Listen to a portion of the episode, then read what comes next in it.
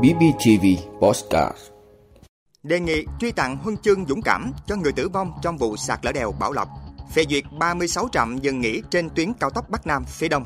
Số doanh nghiệp bất động sản giải thể tăng hơn 30%.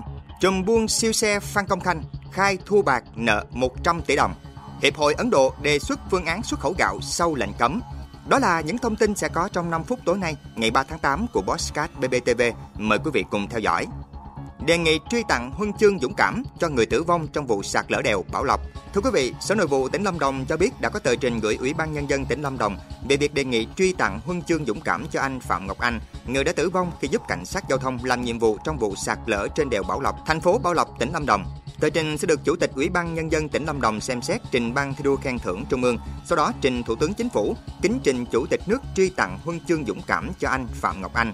Theo Sở Nội vụ tỉnh Lâm Đồng, anh Ngọc Anh đã có hành động dũng cảm khi bảo vệ tài sản nhà nước, nhân dân khi sạt lở đèo Bảo Lộc. Trước đó, ông Trần Văn Hiệp, Chủ tịch Ủy ban Nhân dân tỉnh Lâm Đồng cũng đề nghị các sở ngành địa phương quan tâm xem xét để có đề xuất tuyên dương anh Phạm Ngọc Anh. Ngày 30 tháng 7, đèo Bảo Lộc bị sạt lở nhiều điểm. Trung tá Nguyễn Khắc Thường, Thiếu tá Lê Quang Thành và Đại úy Lê Ánh Sáng sau khi tuần tra trở về chốt cảnh sát giao thông đèo Bảo Lộc thì tổ chức di dời tài sản công.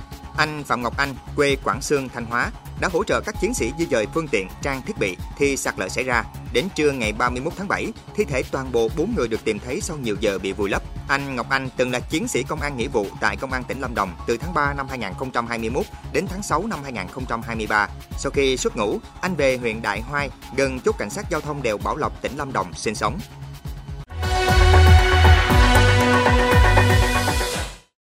phê duyệt 36 trạm dừng nghỉ trên tuyến cao tốc Bắc Nam phía Đông.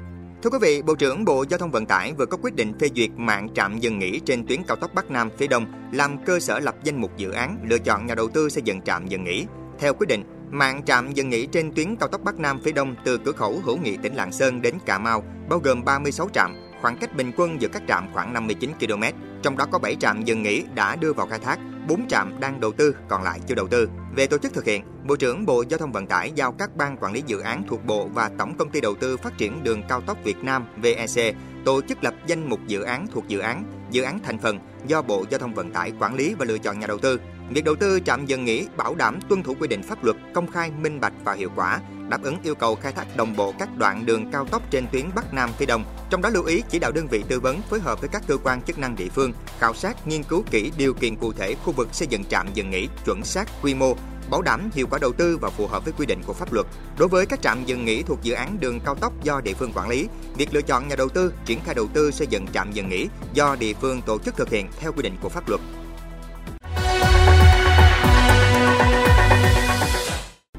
Số doanh nghiệp bất động sản giải thể tăng hơn 30%, Thưa quý vị, hiện doanh nghiệp bất động sản vẫn gặp nhiều khó khăn trong tiếp cận vốn vay tín dụng, hầu như không huy động được vốn trái phiếu doanh nghiệp và huy động vốn khác. Theo thống kê mới nhất của một số tổ chức khảo sát đánh giá, thì lĩnh vực bất động sản vẫn có xu hướng giải thể tăng.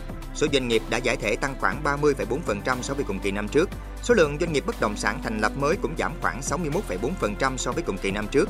Thông tin này được Bộ Xây dựng trích dẫn trong bản công bố thông tin về nhà ở và thị trường bất động sản quý 2 năm 2023 vừa được phát hành. Bộ Xây dựng cũng nhận định, hiện nay doanh nghiệp thuộc lĩnh vực bất động sản vẫn đang tiếp tục phải đối mặt với nhiều khó khăn thách thức, đồng thời phân loại thành các nhóm khó khăn vướng mắc chính. Trong đó, nhóm khó khăn vướng mắc đầu tiên được Bộ Xây dựng điểm danh là về pháp lý. Hiện nay, nhiều dự án bất động sản đang gặp khó khăn vướng mắc về pháp lý dự án, cụ thể như việc thực hiện quy định về phương pháp định giá đất còn nhiều vướng mắc.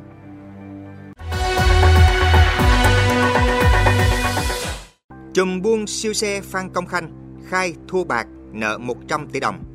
Thưa quý vị, cơ quan cảnh sát điều tra công an thành phố Hồ Chí Minh vẫn đang tạm giam ông Phan Công Khanh 29 tuổi ngụ quận 7 để điều tra về tội lừa đảo chiếm đoạt tài sản và Mohamed Dafa 27 tuổi ngụ An Giang về tội lạm dụng tín nhiệm chiếm đoạt tài sản. Ông Phan Công Khanh có tên gọi khác là Khanh Super.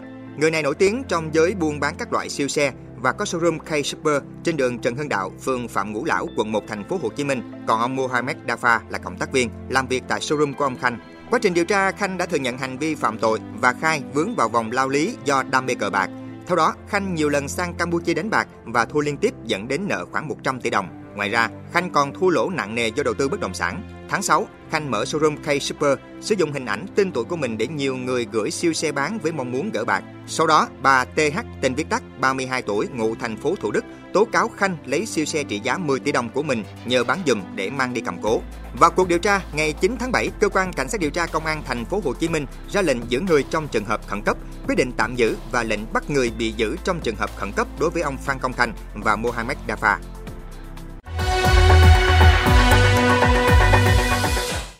Hiệp hội Ấn Độ đề xuất phương án xuất khẩu gạo sau lệnh cấm. Thưa quý vị, Hiệp hội các nhà xuất khẩu gạo Ấn Độ đề nghị chính phủ nước này cho phép xuất khẩu 1 triệu tấn gạo cao cấp được người Ấn Độ ở nước ngoài ưa chuộng. Đề nghị trên được đưa ra trong bối cảnh New Delhi ban hành lệnh cấm xuất khẩu gạo vào ngày 20 tháng 7 vừa qua. Trong bức thư trình lên chính phủ Ấn Độ, Hiệp hội các nhà xuất khẩu gạo Ấn Độ cho biết giá gạo Sona Masuri chủ yếu được sản xuất ở miền Nam, vốn được những người Ấn Độ đang sinh sống ở nước ngoài tiêu thụ đã tăng vọt sau lệnh cấm xuất khẩu. Cơ quan này đề nghị chính phủ ấn định giá cơ bản của gạo Sona Masuri ở mức 1.000 đô la Mỹ một tấn và phân bổ hàng ngạch xuất khẩu 1 triệu tấn hàng năm. Trước đó, ngày 20 tháng 7, Ấn Độ, nhà xuất khẩu gạo lớn nhất thế giới, thông báo cấm xuất khẩu tất cả các loại gạo trắng trừ gạo trắng basmati sau khi giá gạo bán lẻ trong nước tăng 3% trong vòng một tháng trong bối cảnh mùa mưa đến muộn nhưng mưa lớn gây thiệt hại mùa màng. Động thái này nhằm bình ổn giá gạo gạo và ngăn chặn tình trạng thiếu lương thực trong nước do khí hậu khắc nghiệt.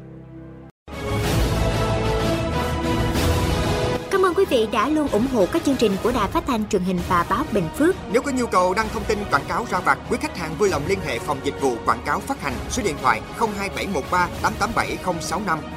BBTV, vì bạn, mỗi ngày.